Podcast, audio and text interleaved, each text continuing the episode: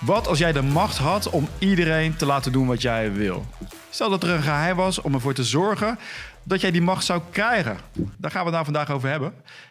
De gast heb ik vandaag Paul Hillesum. Hij is auteur van het net uitverschenen boek Supercharger Stories. En hij gaat jou exact uitleggen hoe je eigenlijk iedereen kan overtuigen met behulp van uh, verhalen. Paul, welkom in de uitzending. Dankjewel.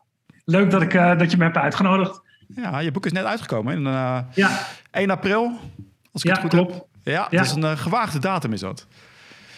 Ja, nou ja, we zijn ook zeven jaar geleden zijn we ons bureau begonnen op 1 april. Dus uh, ja, nee, het, het, bij ons was het een mooie. We hebben toen de boeklancering uh, ge, gecombineerd met ons zevenjarig bestaan. Ja. We wilden op vijf jaar, maar hey, er kwam iets tussen. Wat iedereen okay. weet natuurlijk, corona. En toen hebben we besloten om uh, het boek te lanceren, ook op onze geboortedag. We gaan, we, gaan, we gaan het zo even over je, je nieuwste boek. Je hebt er meerdere geschreven, maar jouw, jouw onderneming. True Man, Amsterdam. Ja, ik moest gelijk denken, ja, ik ben uh, van de oude sample nog, hè, dus ik moest gelijk denken aan Jim Carrey, de Truman, Truman Show. Ja, ja, het is wel daarop, uh, het heeft referentie naartoe. Het is niet per se dat we het daarna hebben genoemd, maar Truman is een oud Engelse uh, jongensnaam die staat voor de, de, de, de, de, de trouwe, de, de, de, degene die betrouwbaar is. En, eerlijk, oprecht. Eerlijk, oprecht. En daar geloven wij heel erg in. En daar gaat het eerste boek dan ook over. Maar de Truman Show, uh, ja, dat eerste boek is eigenlijk de ondertitel is geloofwaardigheid als marketingtool. Dat geloofwaardigheid belangrijk aan het worden is onze hypertransparante trend waar we in zitten. Want al het slechte komt wel boven drijven, omdat consumenten ook via internet kunnen aangeven wat goed is en niet goed is, wat echt en wat niet echt is. En, um, uh, en wat in de Truman Show gebeurt is natuurlijk dat die man die leeft eigenlijk in een nepwereld waarin in de achtergrond nog reclame gemaakt wordt ook. Dus het heeft daar inderdaad wel een hele leuke connectie mee. Maar voor ons gaat het over trouw zijn aan, uh, aan jezelf. En dan ben je op je best. Maar we hebben het wel over. Uh, we hebben nu wel te maken met reclame natuurlijk. En dan kom je met authenticiteit. Red Bull ja. geeft je vleugels. Gaat het samen? Authenticiteit. Ja. je hebt, uh, dan moet je heel goed begrijpen wat voor soorten authenticiteit er zijn. Want er zijn namelijk twee soorten authenticiteit. Je hebt moderne authenticiteit en okay. postmoderne authenticiteit. En die moderne authenticiteit is vaak waar mensen bij authenticiteit aan denken. Dat is van, dit is een Van Gogh. Ik kan aan het doek en de verf kan ik aflezen dat het in die tijd geschilderd is. Dit is echt zijn handtekening. Het is een echte Van Gogh. Ja. Voor bepaalde merken werkt het heel goed. Hè? Als je bijvoorbeeld een ketel 1 jenever heeft, die vertelt, we stoken het nog steeds op kolen op dezelfde manier, in dezelfde ketel, met hetzelfde recept, op dezelfde plek al zoveel honderd jaar, dan kan die soort authenticiteit uh, voor je werken. Dan heb je nog een tweede manier, uh, tweede vorm van authenticiteit, postmoderne authenticiteit. En dat gaat over leiderschap.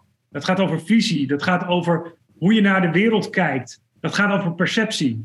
En dat gaat dus niet zozeer over, is dit echt het zoals we het altijd al doen? En het gaat veel meer gericht op de toekomst. Dus dat gaat veel meer over, waar sta ik voor? Uh, en, uh, en ben ik daar trouw aan? Dus en dan, dan, dan krijg je meteen de Patagonia's uh, die we van stal halen. Hè? Die dan zeggen van we willen onze footprint op de wereld verkleinen. Daar zijn ze trouw aan. En alles wat ze doen, doen ze op basis van datgene wat zij voor missie voor de wereld hebben. Nou, en als ze dat doen, dan ben je authentiek. Ja, congruent zijn in je gedrag. Ja, en daarvoor moet je inderdaad weten, waar sta je voor als, als bedrijf. Maar jij, jullie geven ja, je, uh, je bent eigenlijk het creatieve brein, als ik het zo mag uh, noemen. Uh, voor het maken van reclames. Dat doe je voor de gemeente, maar je hebt het ook al gedaan voor allerlei aanmerken. ja, voor Rittersport zag ik pas, inderdaad. Ja, ja, ja. Wat in, in zijn wang zat. Ik vond hem leuk. Ja. Um, wat, wat, wat, wat wil je doen als je een reclame maakt? Want voor mij is, is daar ook veel verschil in. Hè? Van, wil, je, wil je dat mensen jouw product kopen? Wil jij inderdaad je brand neerzetten? Van wie ben jij in de wereld? Waar word jij voor ingehuurd? Wij worden, ik denk dat een van de grootste vragen is dat, dat waar, waar merken mee bezig zijn, is uh, dat, dat veel opdrachten gaan over brand awareness. En dat heeft ermee te maken dat als je, uh, wat belangrijk is, is voor merken, hè, dat ze gekocht worden. En daar heb je twee dingen voor nodig. Je moet een fysieke beschikbaarheid hebben en een mentale beschikbaarheid. En fysiek is gewoon dat je gemakkelijk te koop bent op genoeg plekken hè, waar de consument komt. En de mentale be, uh, beschikbaarheid is dat, je, dat er aan je gedacht wordt. Op een moment dat mensen met een probleem zitten of zin in chocolade hebben, aan welk merk denk je dan? Dus als je die twee kunt oplijnen, dan wil je dus dat, dat je eigenlijk een. Ja, je zou kunnen zeggen dat reclame maken is dat je een share of mind hebt. Van hoe groot uh, is de kans dat jij als merk wordt opgeroepen in een bepaalde situatie of denkend aan een bepaalde categorie. Dus die mentale beschikbaarheid, daar wordt natuurlijk heel veel reclame op gemaakt, zodat jij gewoon goed verankerd bent in dat brein. En dan zou je kunnen zeggen dat je dus de, dat verankeren in het brein heeft ermee te maken dat jij de juiste en genoeg associaties hebt aangemaakt rondom jouw merk. En dan zou je kunnen zeggen dat reclame eigenlijk het beïnvloeden van associatienetwerken is. Dus wat is de taak van een reclamemaker? Is enerzijds het aanbrengen van de juiste associaties, die in stand houden, die onderhouden. En op het moment als een merk staat, dat je gaat kijken of je ze kunt verbreden. Zodat er meer momenten komen dat het merk eh, in je opkomt. En, eh, het mooiste bij de kassa, uiteraard. Nou, ik vind Ritsport wel een mooi voorbeeld. Dus er is heel veel soorten chocola. Jij wil dat uh, Ritsport top of mind komt. Dus eigenlijk het beste op het moment uh, point of purchase. Dus op het moment dat je bij die kassa staat en er staat daar in het schap, moet ook nog gebeuren natuurlijk dat, ze meteen, dat mensen denken van oké, ik heb daar trek in. Of in de sportkantine of waar dan ook. Ja. Hoe krijg jij dat voor elkaar? En kijk of je daarin mee kan nemen, die authenticiteit. Uh, en uiteraard alle gedrags beïnvloedingstechnieken die jij hoe, hebt. Hoe, hoe, kan je dat doen? Uh, natuurlijk moet ik per definitie zeggen dat de, de, de, de merken met de grootste budgetten hebben natuurlijk een, een, komen wat makkelijker binnen, omdat zij gewoon hè, in de media gewoon meer aanwezig zijn. Dus ze worden, je ziet het vaker. Dus dat is waar, waar Rittersport natuurlijk een wat kleiner merk is uh, en wat minder budgetten. Hebben ervoor gekozen om een, een nog opvallendere campagne te voeren zodat je nog meer aandacht pakt. Weet je, als je minder geld hebt, dan moet je creatiever zijn, dan moet je opvallender zijn. Omdat, uh, dat was bij ons het uitgangspunt, als je naar de markt kijkt, waar gaat chocolade over? Gaat een genietmomentje? Nou, je ziet al die commercials waar iemand genietend op de bank even een lekker hapje neemt. Of je ziet de chocoladeporno waar allemaal uh, ingrediënten in het, uh, in het zwembad van chocolade springen. Of nou je hebt Lind bijvoorbeeld, die dan het helemaal op het vakmanschap met de kokmuts, de bereiding uh, het hebben. Nou, als je daar, je wil je onderscheiden, dan moet je ook weten wat er gedaan wordt. En we hadden zoiets van, wat zou nou een nieuwe manier om over chocolade te kunnen praten binnen alles wat we kennen? Want je wil opvallen. En als je dan naar gedrag gaat kijken, want dan ga je ook kijken hoe gaan mensen met chocolade om, kwamen we erachter dat heel veel mensen ehm, als je zou vragen, wat doe je chocolade, deel je dat? Dan is het gewenste sociale antwoord is dat je chocolade deelt. Maar we weten gewoon uit onderzoek dat heel veel mensen soms eigenlijk het stiekem eten. Even uit het, uit het uh, keukenkastje een hap van je reep nemen, zodat je het niet aan anderen hoeft. Hè? Want als je kinderen bij wijze van spreken, dan moet je het ook uitdelen. Nu blijkt ook dat mannen ook nog eigenlijk de buitenhuiseters zijn. Die doen het liever uh, hè, even bij het, uh, bij het benzinestation nemen ze het mee om die reep voor zichzelf te houden. Dus wij merkten dat daar een een, daar zat een frictie. Daar zat een conflict. Hè? Eigenlijk uh, zou je het moeten delen met de anderen, maar als je het echt wil, hè, die markt gaat over indulgence, genieten van chocolade, dan zou je hem eigenlijk voor jezelf houden. Nou, nu is dat rittensportreepje ook nog een heel mooi formaatje, zodat het ook nog echt wel, dat je het voor jezelf zou kunnen houden. Uh, dus dat inzicht hebben we eigenlijk gepakt en we zeggen, wat is nou echte indulgence? Is dat echte me-time moment is dat je niet hoeft te delen en dat je lekker egoïstisch hem voor jezelf mag houden. En, dat, het, dat het oké is om dat te doen. Ja, dus we zeggen eh, als ritsport zeggen... The chocolate square you don't want to share. Ah. Hij, is zo, hij is eigenlijk te lekker om te delen. Uh, en daarna hebben we gewoon gekeken... wat zijn nou hele... Uh, wat zijn nou belangrijke merkassets... Hè, waar die, dat merk bekend op staat. Dat is bijvoorbeeld dat, die, dat vierkantje.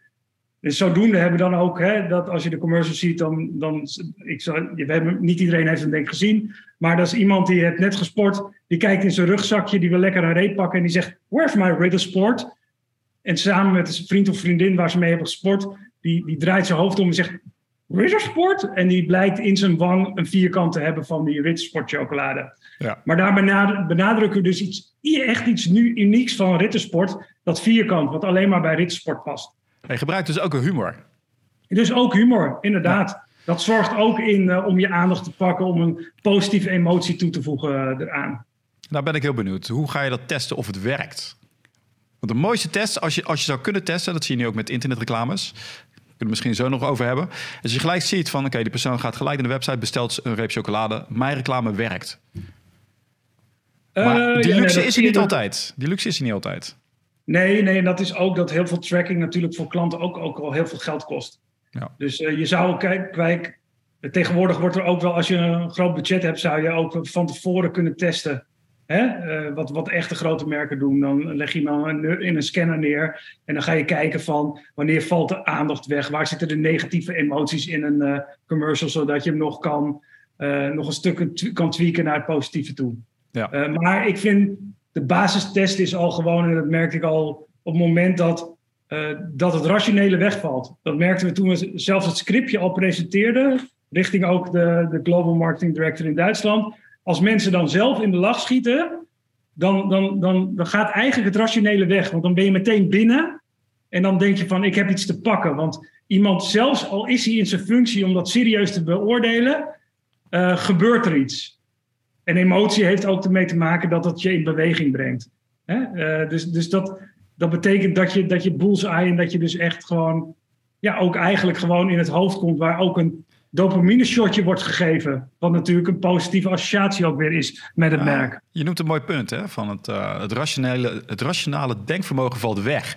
En dat is inderdaad een van de geheimen ook van verkopen. Dat je, je wil niet in, die logische, in het logische gedeelte zitten van het brein. Je wil inderdaad dat je bij de emotie komt. Want op basis van emotie worden eigenlijk besluiten gemaakt. En die worden Ja, weer rechtgepraat met je logische brein. Van, oké, ik heb dit gekocht, maar ik had het echt nodig, want... En dan heb je die logica die erbij zit. Ja, ja, maar daarvoor is eigenlijk, hè, en dat is dat systeem 1 en 2 denken, dat eigenlijk het meeste keuzes worden onbewust gemaakt. Of worden achteraf door een soort commentator goed gepraat.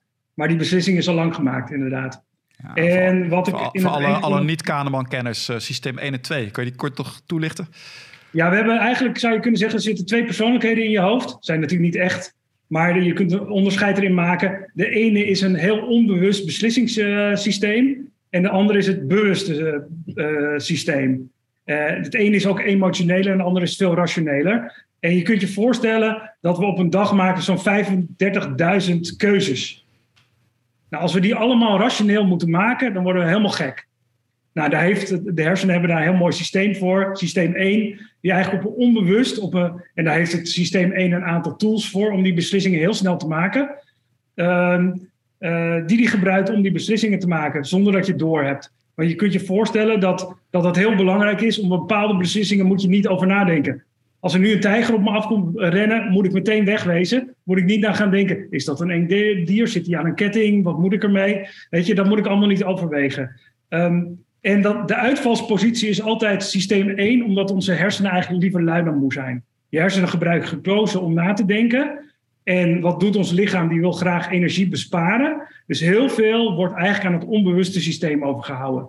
Dus wat we eigenlijk ook moeten doen met communicatie of met overtuigen, is dat we eigenlijk willen inspelen op dat eerste systeem.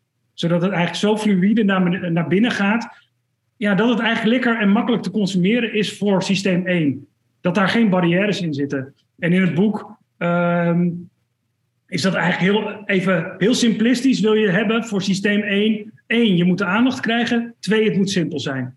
Op het moment dat het ingewikkeld wordt, haken mensen misschien al af. Willen ze het niet tot zich nemen. Dus, eh, dus dat zijn twee basisprincipes. Je moet de aandacht pakken en daarna moet het eigenlijk heel simpel naar binnen gaan. Ja, en eh, dat systeem 2 is je bewuste. Ja, Het bewust nadenken dat je echt een probleem ziet. Een, een moeilijke som. Oh, ik moet opeens heel bewust gaan nadenken. Dat is als je in de auto zit en je weet opeens eh, of er is een, weg, eh, afs- een wegafsluiting en je moet opeens de weg vinden. Eh, je zit in gedachten en opeens moet je heel goed opletten van... oké, waar ga ik heen? Kost Ja. veel meer energie, willen mensen niet.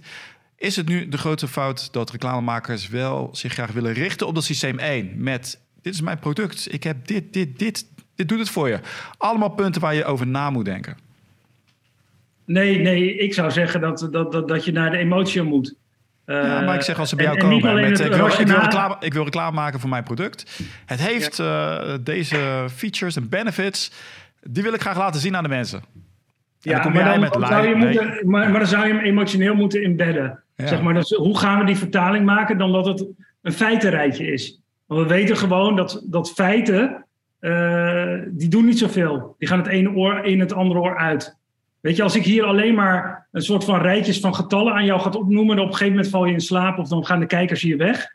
Want we zijn daar niet zo geïnteresseerd in. Op het moment dat, en dat heeft verhalen vertellen ook in zich, als we informatie koppelen aan emotie, dan heeft het onze aandacht en dan kunnen we ook veel langer onze aandacht erbij houden.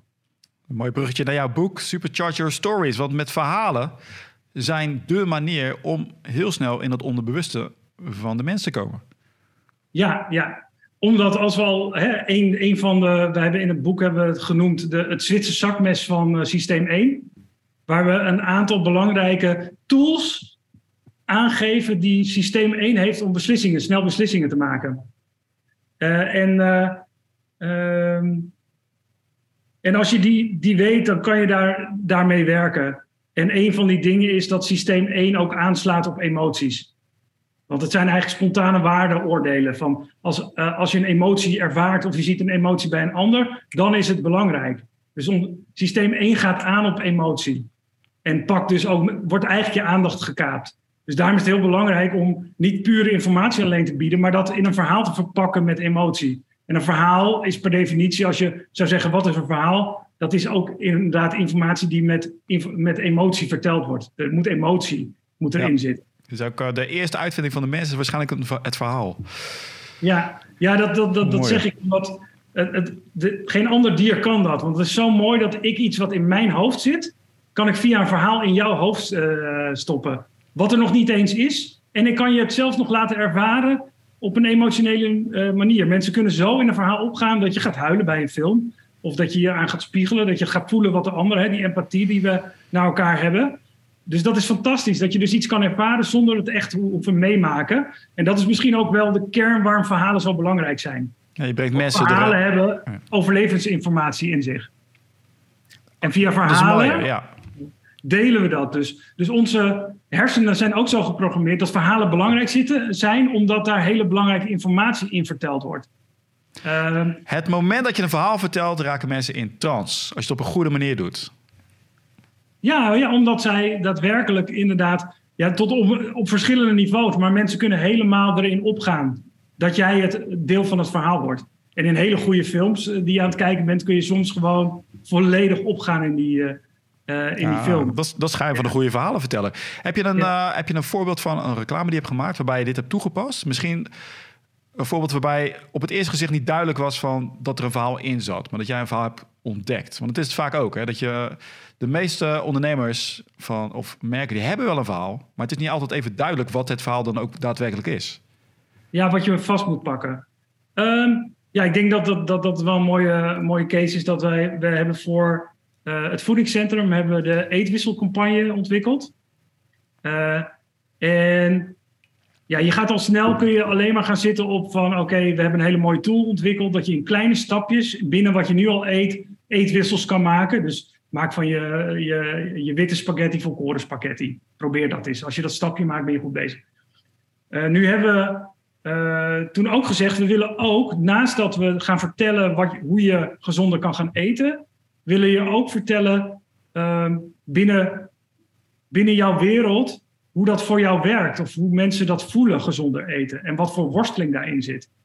Uh, dus we hebben ook het emotionele verhaal verteld over gezonder willen eten. Hm. En de, eigenlijk in de setting waar we nu in, in leven, zijn er heel veel fit girls en uh, voedselgoeroes die zeggen: het is allemaal binnen zoveel weken afvallen. Het is gezonder met dit. Uh, hè? Alsof het allemaal heel makkelijk is. Waardoor heel veel mensen eigenlijk hun zelfeffectiviteit afnemen, omdat ze denken: van ja, maar bij mij werkt het niet. Ik ben een loser, ik kan dit helemaal niet. Dus wat wij hebben gezegd, van we moeten ook een verhaal vertellen over dat het helemaal niet zo makkelijk is om gezonder te eten. Dus dat, dat het voedingscentrum uh, empathisch met jou is en naast jou gaat staan en als eerste is zegt van nou, het is helemaal niet zo moeilijk, want het heeft met je gedrag en je gewoontes te maken. En die verander je niet zomaar. Dus dat is, dan ga je ook uh, niet alleen maar naar de oplossing, maar we vertellen ook het conflict waar heel veel mensen mee lopen. Eén, ik wil gezonder eten, maar het lukt me niet. Het is toch best wel moeilijk. Dus op het moment dat je zo'n emotionele snaar kan uh, aan, uh, aanraken in dat verhaal, speel je in op motivatie. En, en, uh, en, en ben je daar ook een steun in als het voedingscentrum. En vervolgens heb je dan ook de maat van kunnen. Heb je een tool, de eetwissel. En we hebben ook die twee stukken in de campagne hebben, hebben we ingezet. We hebben ook een jaar hebben we alleen de eetwissels gebracht. En toen bleek er vanuit het mediabureau dat het toch in de combinatie tussen het verhaal vertellen over gezonder eten en het aanreiken van de tools, dat die combinatie het beste werkte. Dus het jaar daarna hebben we toch weer gewoon de emotionele commercial met het verhaal over gezonder eten, hebben we weer uitgezonden in januari. Omdat die, die twee, die, dat samenspel tussen het aanrichten van het kunnen en het motiveren en de emotie aanraken, dat dat echt de ideale mix was. Ik ben benieuwd, want uh, je hebt het nu over eetwissel. Ik heb Ja. hem gezien, hè? Ik heb hem gezien op je site. Ja, ja. Dus eh, voor de mensen, ga even kijken, want je hebt een mooie uh, catalogus met al je, alle, alle, alle reclames die je hebt gemaakt. Ik zat te denken, waarom wil je wisselen met eten? Ging het om gezonder, gezonder eetgedrag? Gezonder en duurzamer eetgedrag. Oké. Uh, dus, dus, en de grap is dat vaak als je gezonder gaat eten, ga je ook al duurzamer eten.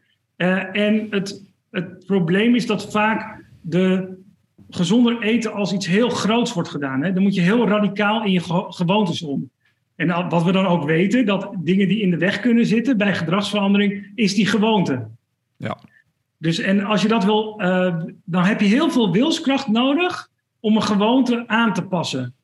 En wat we nu hebben gedaan met de eetwissel, is dat je eigenlijk zegt van, nou probeer dat in kleine stapjes te doen niet je helemaal je, je radicaal je menu omgooien. Maar als jij met je kinderen elke dinsdag uh, lekker pasta eet, probeer eens die pasta te vervangen voor volkoren pasta. En op dat moment ben je al een goede stap aan het maken. In plaats van alles te doen. Want dat, je eet al, al pasta. Die, al die plannen niet... die, die, mislukken, ik weet het. Ik snap hem. Ja. Dus, um, maar de, de hoofdtrigger hè, van waarom wil iemand duurzaam, uh, althans gezonder eten? Hoe diep ga je? Want eigenlijk gaat het erom, als je dat niet doet, je gaat ziek, je, gaat, je, wordt, uh, je wordt ziek. Ja, maar dan, dan, hebben we het weer even wat in de weg zit. De SWIS-regel. Nu is het belangrijker dan straks. Dus dat zit weer in de weg, ook bij dit probleem. Bij heel veel grote problemen zit dat nu en straks zit in de weg. Ja. Dus wat hebben we gedaan? We hebben gezegd dat, dat je na het maken van een eetwissel mag je trots op jezelf zijn. Mag je jezelf een schouderklopje, mag je een beloning. Dus je wil proberen om, um, om de beloning naar voren te halen. Dus niet de beloning dat je dan je kleinkinderen kan op uh, zien groeien of dat je gezonder oud wordt. Nee, je mag al trots op jezelf zijn dat je die ene eetwissel hebt gemaakt. Dus je wil. Ze hebben ook wel eens een, uh, een, een, ding gedaan van hoe kun je nou pensioenen?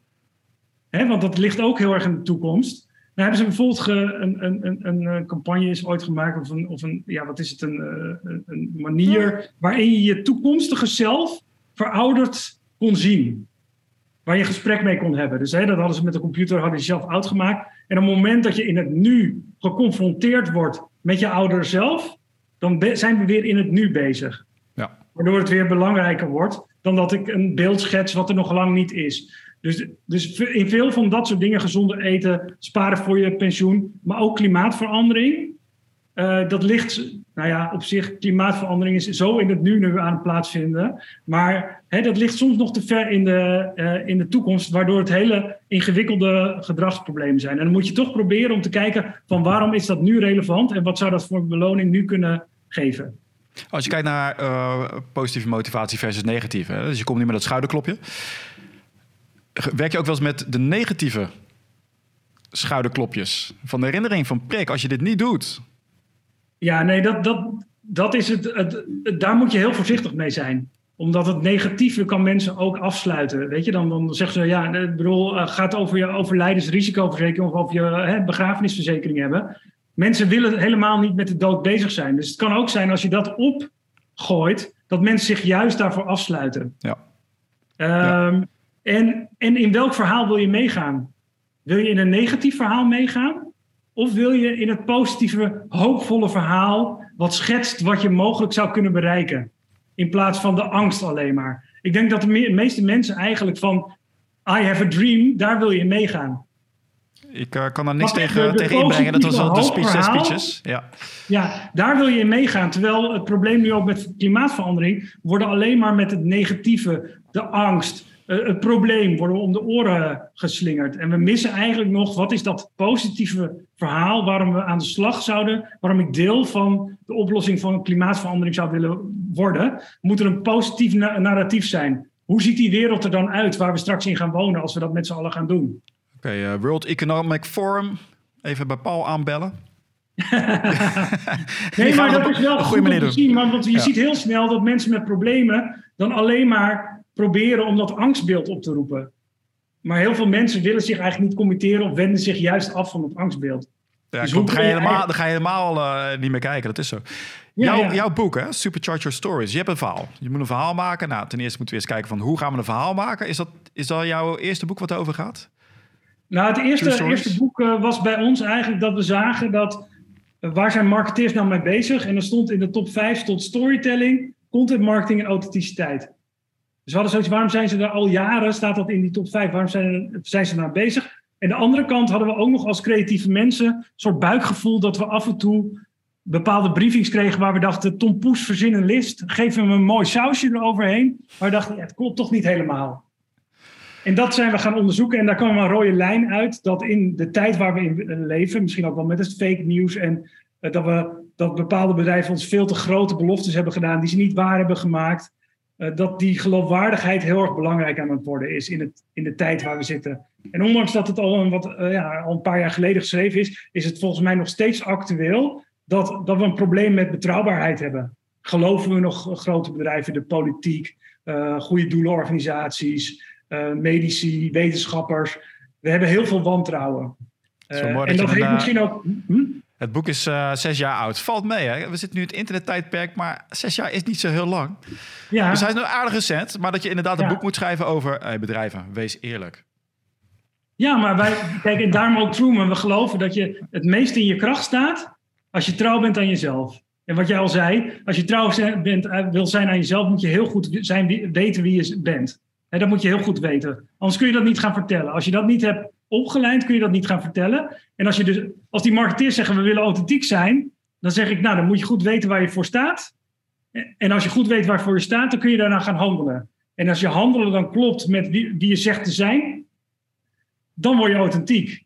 Dus als Dus je het, jou, het is ook heel komt, relevant als je dat wil zijn. Ja. als je bij jou komt, is gelijk ook een hele introspectie van wie ben ik nou eigenlijk? Wie wil ik zijn, ook Ja, als bedrijf, klopt, maar als de klopt, personen die er zijn. Eh, is dat, eh, je hebt voor mij ook een tool daarvoor, toch? Het, eh, dat, Ja, we hebben in het, in het boek. wij merkten altijd dat. En de tegenwoordig is dat denk ik al wel weer veranderd. Maar dat ik merkte van dat het een soort black box was. Er kwam een, kwam een klant met een merk en die zei dan van. Ja, we willen een, hè, een herpositionering of positionering van ons merk. En dan ging een strateeg daar in zijn, hè, in zijn kamer mee aan de gang. En die zei dan: Jongens, we moeten hier naartoe. Terwijl wij zoiets hebben van: er ligt zoveel kennis bij die klant. Maar je hebt wel iemand nodig om het aan te scherpen en goede keuzes te maken. Want vooral positioneren gaat over keuzes maken. En ja, je kent vast het Business Model Canvas. En wij waren geïnspireerd. Hoe kunnen we nou een merkstrategie, een merkpositionering maken op 1 à 4?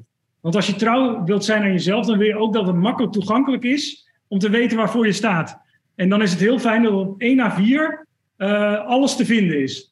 Dat heeft, het heeft verder voordelen dat je kleine vakjes hebt. Dus je kunt niet een missie van een half A4'tje schrijven.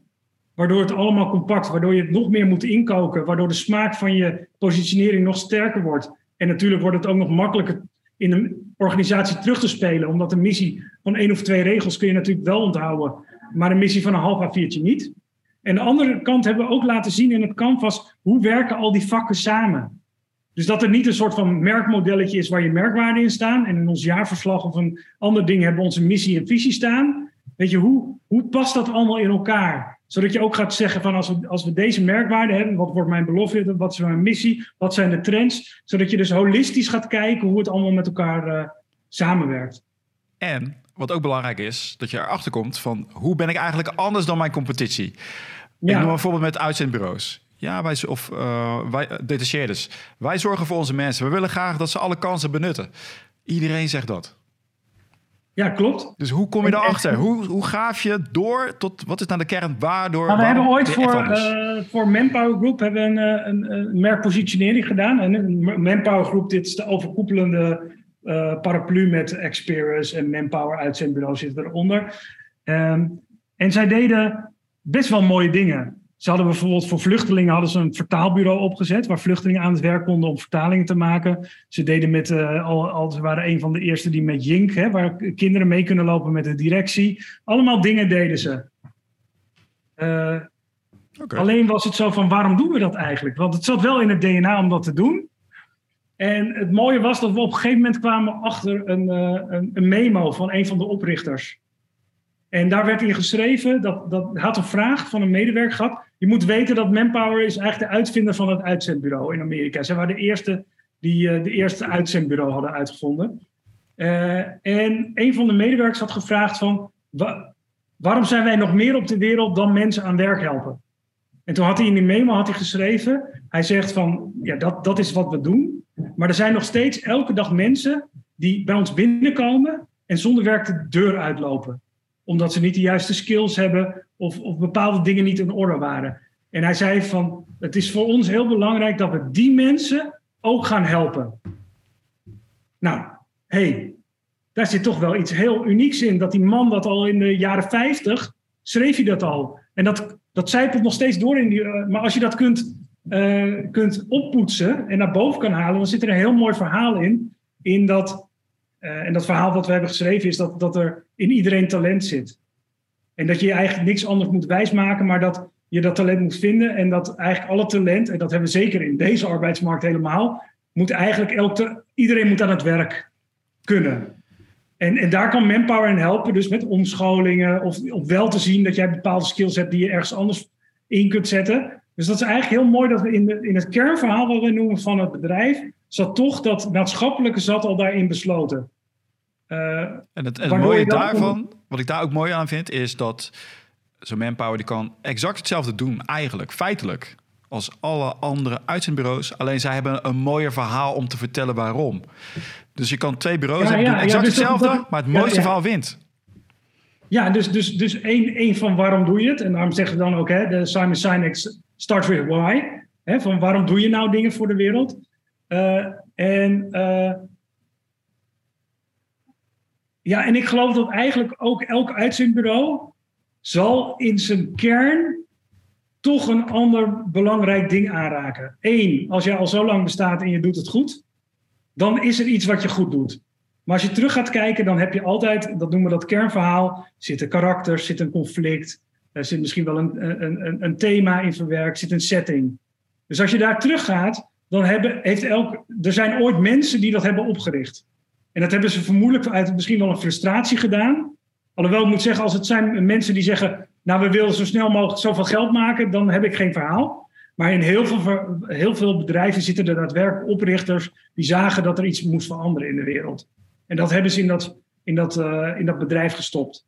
En vaak zit dat er nog, maar als je dat kan oppoetsen, ja, dan kom je gewoon helemaal, dan ben je authentiek, komt gewoon uit je, uit je eigen DNA. En dan moet je dat heel goed gaan vertellen naar de wereld natuurlijk, dat verhaal. En dan komen we aan bij de supercharging van de verhalen. Dus je hebt het mooie verhaal. Hoe, uh, hoe zet ik de turbo-knop aan? Ja, dus één, een verhaal is al eigenlijk een heel goede, goede tool om bij mensen binnen te komen. Dus het, uh, één, ons, uh, ons brein is constant naar patronen aan het scannen. En, en een verhaal is ook een patroon. Dus door al het lawaai heen zullen we meteen, het verhaal pakt onze aandacht. Uh, en dus dat moet je eigenlijk eerst weten dat een verhaal een patroon is. En dat onze hersenen constant op zoek naar verhalen zijn. Dus het is al heel fijn, hè? Een verhaal, pak je aandacht. Um, en we weten dat er survival informatie in zit. Dus daar willen we ook luisteren en het wordt met emotie verteld. Nou, nu wil je eigenlijk dat je de juiste ingrediënten. Hè, er zijn al elementen in een verhaal wat een verhaal maakt. Hè, dus dat zijn, er zit een hoofdrolspeler in, er zijn medestanders, tegenstanders. Er is een conflict, er is een setting. Dus dat zit, zit allemaal in een verhaal. Maar hoe kun je die elementen van verhaal verbinden aan dingen die we weten uit de gedragspsychologie? Waardoor ik dus al die elementen uh, kan boosten om het nog beter te doen. Dus bijvoorbeeld als we denken over een hoofdpersoon. Ja, in elk verhaaltje zit een hoofdpersoon. Maar we weten ook dat mensen zich graag spiegelen aan, aan anderen. Dus als, als, uh, en dat zijn vaak rolmodellen. Dus we spiegelen ons graag aan iemand die op ons lijkt of een hogere status heeft. Dus als ik een verhaaltje voor een merk moet uh, vertellen, dan zit daar vermoedelijk een hoofdpersoon in. En dan vaak is dat een representatie van een consument. Um, als ik dus weet welke doelgroep dat heeft, dan moet ik goed nadenken over wie, wordt, wie ga ik casten als hoofdpersoon. He, dat, dat, dat diegene dus lijkt op die doelgroep. Uh, en, een, en ook nog een soort uh, bepaalde status hebt daar waar je misschien wel aan op wilt trekken. Waardoor het dus nog belangrijker voor je wordt. Want we spiegelen graag aan elkaar. Um, en je wil ook gaan nadenken over wat motiveert nou die eh, hoofdpersoon, wat voor verlangens heeft een hoofdpersoon? En dan ga je dus ook aan die doelgroep denken van wat, wat kan ik, eh, ja, waar is die naar op zoek en wat kan ik dan ook, en wat vaak zijn verlangens en iets wat je vreest, daartussen zit dat conflict. Dus het is ook heel goed te weten wat de doelgroep wil bereiken en welke verlangens er spelen. En dan weten we ook weer uit de hè, beslisregels die we eh, beschrijven in het boek, dat een van die. Uh, uh, even kijken, ik ben even de draad kwijt. Nee, maar dat, uh, dat, dat wij ook de hele tijd op zoek zijn naar het behartigen van onze belangen. In de achtergrond hebben wij gewoon een programmaatje draaien dat wij bepaalde dingen in ons leven willen bereiken. Het kan zijn, ik wil een goede vader zijn, of ik wil uh, veel status vergaren. Of, uh, dus da maar daar ben je ook de hele tijd aan monitoren. Hoe kan ik die behoeftes en verlangens nou bevredigen? Dus op het moment dat je dat goed in die hoofdpersoon die dat daarna op zoek is, dan kun je dat erin stoppen. Maar je kunt ook nadenken over de setting. Want een setting is eigenlijk in de, de context waar dingen in plaatsvinden. Dus door het verhaal in een bepaalde setting te brengen, kun je daar ook allerlei associaties op oproepen. Dus als we kijken naar de rittersportcommercials die we hebben gemaakt. Rittersport, er zit het woordje sport in, uh, hebben zich altijd als een actief merk gezien. Dus ook alles wat je bij rittersport ziet, is altijd in een actieve situatie wordt de reep gebruikt. Nu heeft uh, Clara Ritter heeft ooit bedacht om een vierkantje van te maken, kon je het in je sportjasje meenemen. Daarom heet het rittersport. Maar je kunt je voorstellen dat de setting die wij in het verhaaltje van uh, delen, niet delen, dat conflict hè, van die twee mensen, zie je dat mensen net gesport hebben. En hebben we één hebben bijvoorbeeld uh, achter een padelbaan. We wilden namelijk dat merk verfrissen. Door dus een nieuwe sport, tegenwoordig nog meer, maar uh, het is, ik denk anderhalf jaar geleden dat we de commercial hebben gemaakt, was het echt nog heel erg nieuw. Zeg je daar natuurlijk ook, wij zijn een hip merk, wij weten wat er gaande is in de wereld van nu. We zijn een modern merk. Dus die setting kun je dus ook heel erg goed nadenken over, kunnen mensen zich erin herkennen, maar wat zeg ik ook met die setting? Het is ook heel goed na te denken over het thema. Wat voor punt wil ik met mijn verhaal maken? Wat wil ik nou vertellen? Wat is mijn overlevingsinformatie die ik wil delen met mensen? Want als er een soort van menselijke waarheid zit waar je iets van kan leren, dan zijn we nog geïnteresseerder in dat verhaal. Nou, het conflict kunnen we over nadenken, kunnen we over tegenstanders nadenken. Wat is de tegenstander? Is het daadwerkelijk een kwaaie boef? Maar we hebben natuurlijk ook heel veel interne tegenstanders. Zoals je gewoonte of uh, uh, misschien kost het je wel te, te, veel cognitieve inspanning. Ik wil wel een huis kopen, maar ik uh, moet nadenken over een hypotheek. Oh man, ik heb al zoveel zorgen om over een hypotheek na te denken. Ik ga het maar uit de weg. Hè? Dus dat kan ook een conflict zijn. Dat je, ik wil wel een huis kopen, maar ik vind het zo ingewikkeld, die hypotheek. Ik ga het uit de weg. Dus als jij dan een verhaal zou vertellen van mensen die een hypotheek willen en die die barrière hebben. En hoe zou je dan als merk, hè, dat is die medestander, wij zien de, het merk als medestander, hoe kan die medestander, welke rol zou jij kunnen spelen om dat conflict op te lossen? Nou, ja, zo kun je het, inderdaad, het wegnemen van die bezwaren die, uh, die er zijn. Ik vond wel leuk van Rittersport. De tegenstander is uiteraard iedereen die om je heen staat als je die chocola, dat chocolaatje wil consumeren. Ja, maar ook, ook denk ik de sociale, wend, de, de sociale context waarin plaatsvindt, waar het eigenlijk not done is. Dus je pakt gewoon heel de hero's journey, pak jij? Nou ja, dat, ja nou, niet, niet in essentie, maar uh, de, daar zit, wel, zit natuurlijk veel in. Want uiteindelijk, wat maakt een verhaal interessant, is een conflict. Want als er geen conflict in zit, is dan is het waar. eigenlijk geen verhaal, is het niet interessant. Is wel waar, is gewoon saai. Ja, de, want je hebt uh, John Le Carré, dat is een thrillerschrijver. En die heeft een hele mooie quote, die zegt... A cat sat on a mat uh, is not a story. The cat sat on an other cat's mat is a story. Je voelt meteen van de kat die op een mat zit is puur informatie. Maar de kat die op een mat van een andere kat zit, bam, we hebben conflict. We hebben interesse, het is meteen al een verhaal. Nou ja, die overlevingsstrategie waar je het over hebt. Ja. Die gaat aan van oké, okay, er, is een, er is een conflict, hoe gaan we dit oplossen? Ja, hoe gaan we het oplossen? Hoe raar uh, dus, het ook is, vandaar dat al die soaps zo goed werken. Ja, ja dus, dus, maar daar, daar, daar zitten, zitten... En natuurlijk, als er, als er voor gestreden moet worden... of er moet iets overwonnen worden, dan wordt het waardevol. Dus de, de prins krijgt meteen het meisje, hoeft er niks voor te doen. Ja, het is toch niet interessant om naar te gaan luisteren of dat, de, dat het verhaal te horen. Er moet wat gebeuren. We moeten, we moeten, ook als je zelf iets in je leven iets voor hebt moeten doen, dan is het veel waardevoller. Heb je wel eens die Darren Brown uh, gevolgd? Als je hem kent. Het is een uh, Engelse ja, hypnotiseur is het eigenlijk. Oh ja, voor mij heb jij daar een, uh, ook ik een heb, interview mee gedaan, toch? Nou, niet met hem. Maar Oh, hij, nee. eh, hij was, eh, ik vond hem wel heel leuk. Hij, eh, hij, hij kon ook inderdaad reclamemakers kon hij zover krijgen dat hij ze onderweg naar ja, zijn oh, dat heb ik gezien. Ja, dat heb ik gezien. Dus hij liet ze allerlei dingen zien onderweg. Een parade, een olifant, allerlei, allerlei vreemde dingen. En hij, toen ze daar aankwamen, zei hij... wil je voor mij een reclamecampagne tekenen? En die mensen gingen de reclamecampagne tekenen. En alle elementen die ze onbewust hadden gezien onderweg... zaten erin. Dus ik weet niet of dit een... dat het echt was, dat weet ik niet. Maar ik vond het wel fascinerend. Van hoe makkelijk kan jij het onbewuste brein eigenlijk sturen? want op zich zijn er hele verse associaties aangemaakt. En als hij dat zo gerangschikt heeft dat dat overeenkomt met het idee wat ontwikkeld moet gaan worden, dan is dat natuurlijk heel erg, zijn hele verse associaties die er zijn. En is logisch, wat, ja, wat doen creatieve mensen? Die leggen ook hele speciale associaties waardoor er nieuwe dingen ontstaan. Er zijn mixen. En daarom moet je als creatief ook de hele tijd openstaan naar de wereld. Van wat gebeurt er in de maatschappij? Wat gebeurt er in de cultuur? Wat, eh, wa- waar zijn mensen mee bezig? Omdat eigenlijk eh, ook reclamecreatieven moeten de hele on top op wat gebeurt er nu in de wereld om daarop aan te sluiten. En daar leggen we dan nieuwe connecties, nieuwe associaties aan. Ben je ook bezig met eh, social media? Volgens mij wel. Ik zag wel een paar Ja, voorbij ja, komen. maar ook voor klanten. Ja. Is dat, Ja. is, dat, is dat een ander, is dat compleet anders dan tv-reclames? Eh, ja, want, want, want eh, dat, dat, dat is het. eh, kijk, waarin je met, met tv-reclames gewoon echt pushy bent, of een non-skippable YouTube bijvoorbeeld, hè, dan ben je gewoon push, daar kun je gewoon niet aan voorbij, moet je gewoon zien. Non-pushable Maar waardoor je YouTube. wel weet dat je het effect bereikt. Bij social media is het natuurlijk veel vluchtiger. Dus jij moet echt wel, daar is die aandacht pakken in die paar seconden, is belangrijker. Dus wat je nog wel eens mis ziet gaan als je heel traditioneel eh, social media gaat maken. Ja, we gaan een hele lange inleiding maken naar dit filmpje. Nee, eh, social media, je moet in de eerste drie seconden moet je die aandacht pakken. Eh, en dan kun je ook nog naar kijken van hoe pakken mensen aandacht.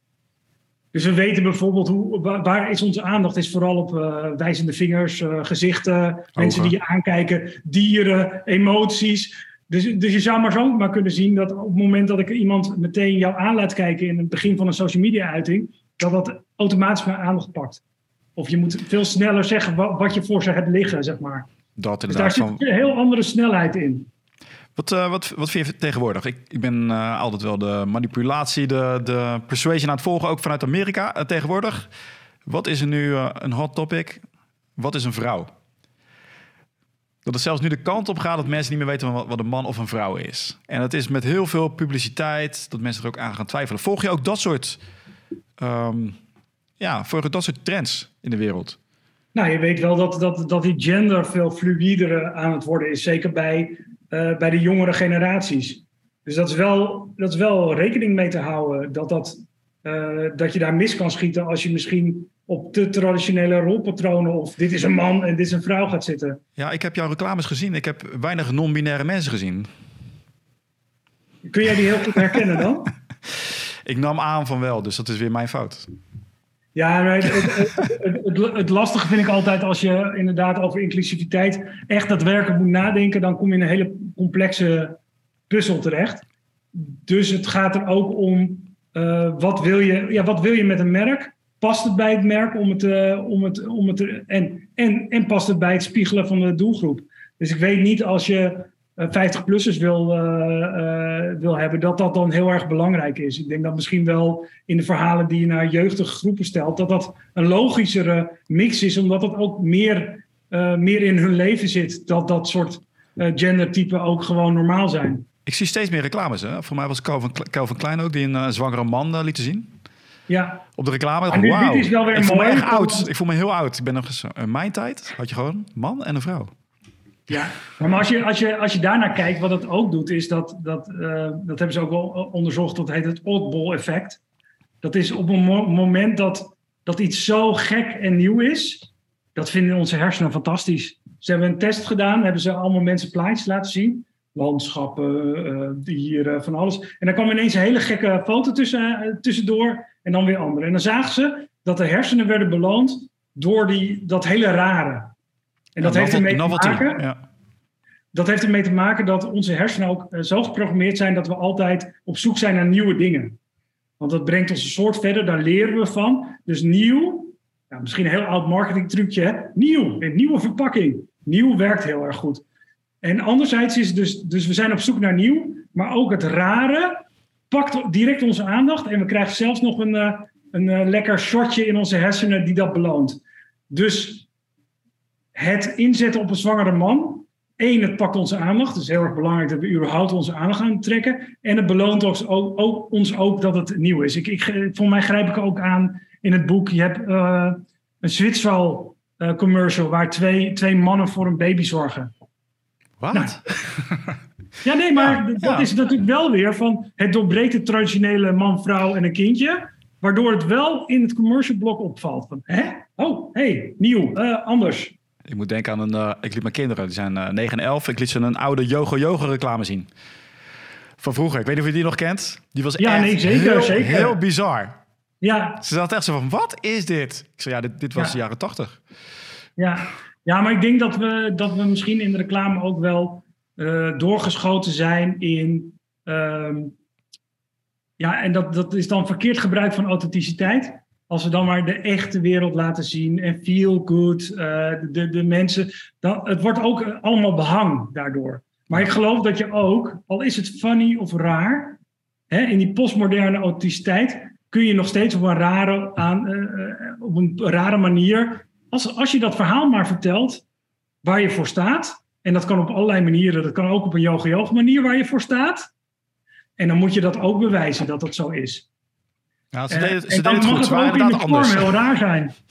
Klopt. Heb jij wel eens, is er wel eens, eh, heb je een eh, voorbeeld wat je mag delen, wat, wat is afgewezen?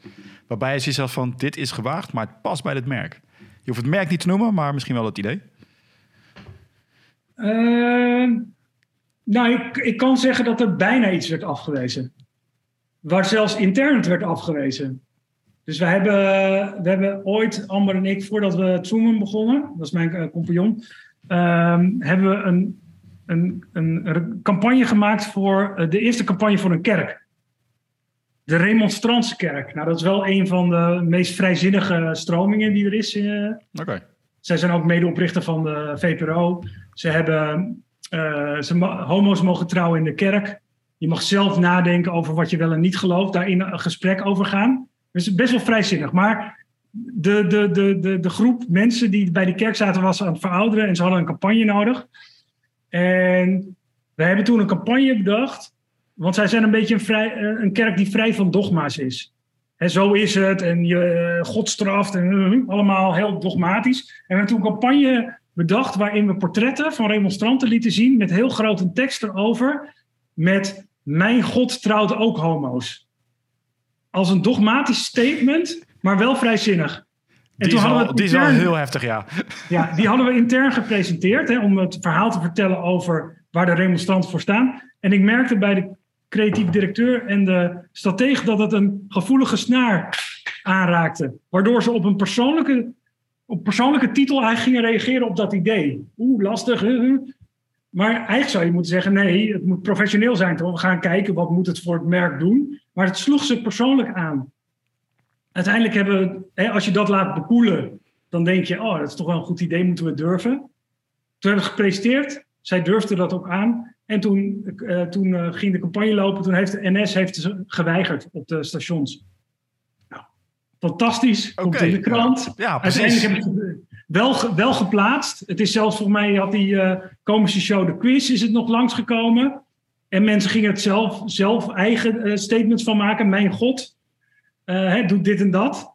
Ja. Ehm, nou, was een, nou, dan merkte ik dus dat het, dat het op het randje was.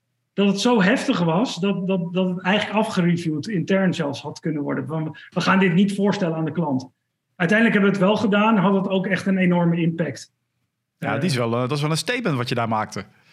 Ja, Dus eh, Ja. knap dat ze ermee akkoord gingen. Voor wie heb jij nou het boek geschreven? Supercharger Stories. Ehm, ik denk dat het voor, eh, voor iedereen die met merken, marketing en communicatie bezig is. En soms zeg ik ook van, als zou je er helemaal niet mee bezig zijn, dan is het nog steeds interessant om te, om te leren hoe het nou eigenlijk tussen je oren allemaal afspeelt.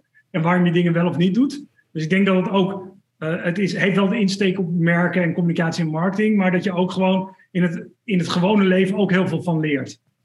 Ehm, waarvoor, waarvoor is het? Is, ik denk dat het essentieel is dat omdat we zoveel tegenwoordig al weten over hoe onze hersenen werken, merken komen niet uit de fabriek, maar ontstaan in de hersenen bij je doelgroep. En daar wordt ook die aankoopbeslissing gemaakt. Dus het kan gewoon bijna niet zijn dat jij als marketeer of als, als, als communicatiedeskundige of merken eh, brandmanager, dat je niet weet wat er, hoe dat werkt in de hersenen. Want daarvoor maak je dingen. Dus dat is essentieel, dat je dus dat weet. En in dit boek hebben we geprobeerd om dat heel praktisch te maken.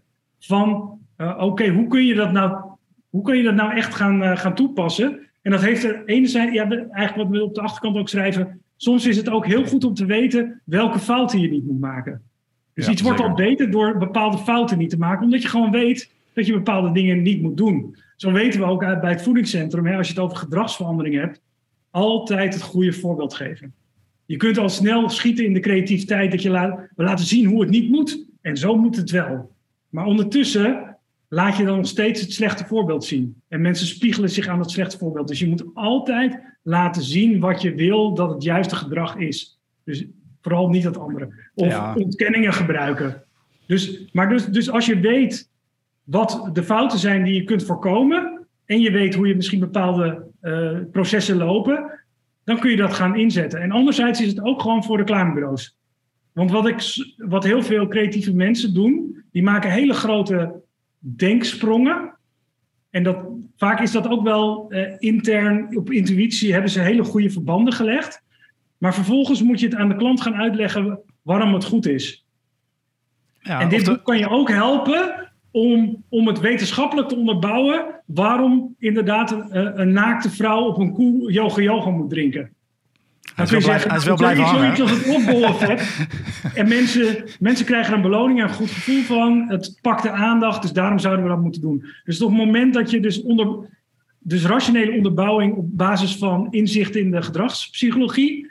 kun je ook als reclamecreatief veel beter je ideeën onderbouwen.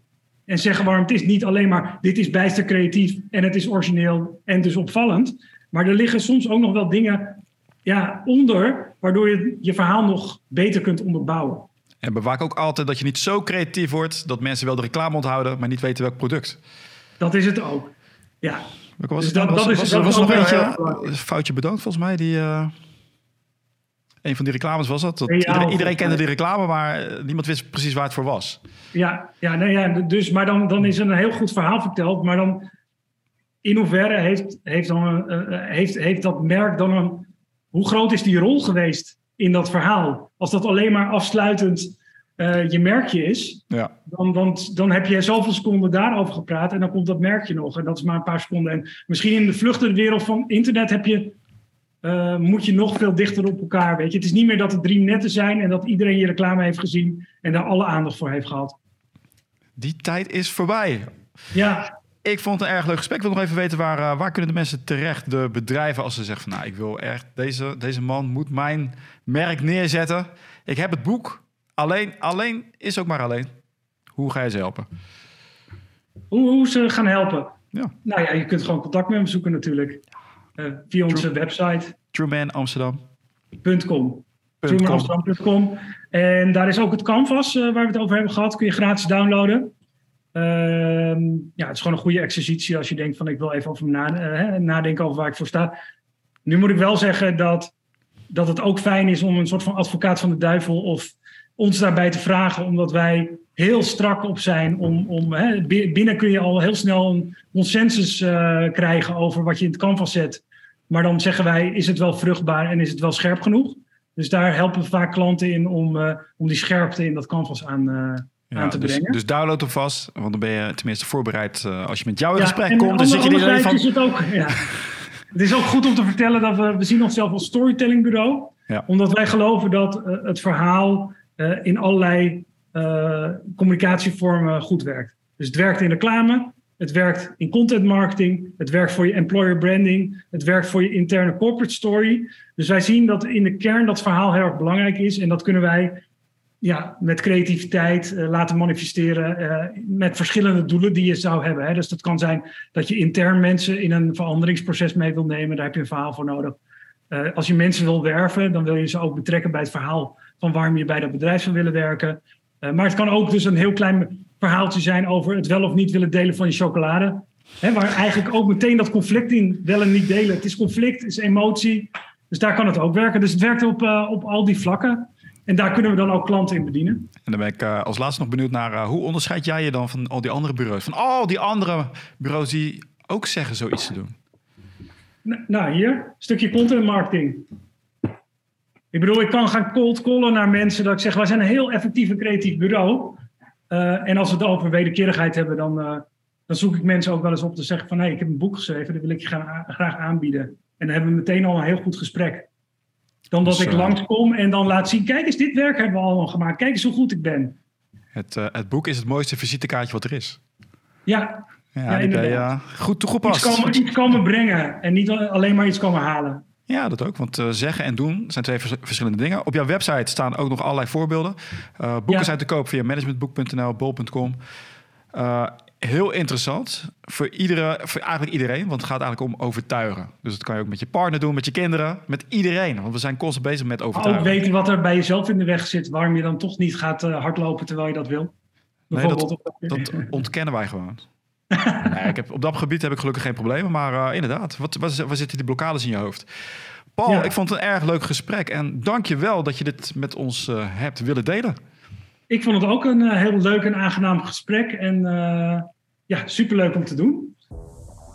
Deze aflevering wordt gesponsord door High Impact Profits. High Impact Profits helpt slimme ondernemers die meer impact en meer winst willen maken. Kijk nu op highimpactprofits.nl om te zien waar jouw grootste kans ligt.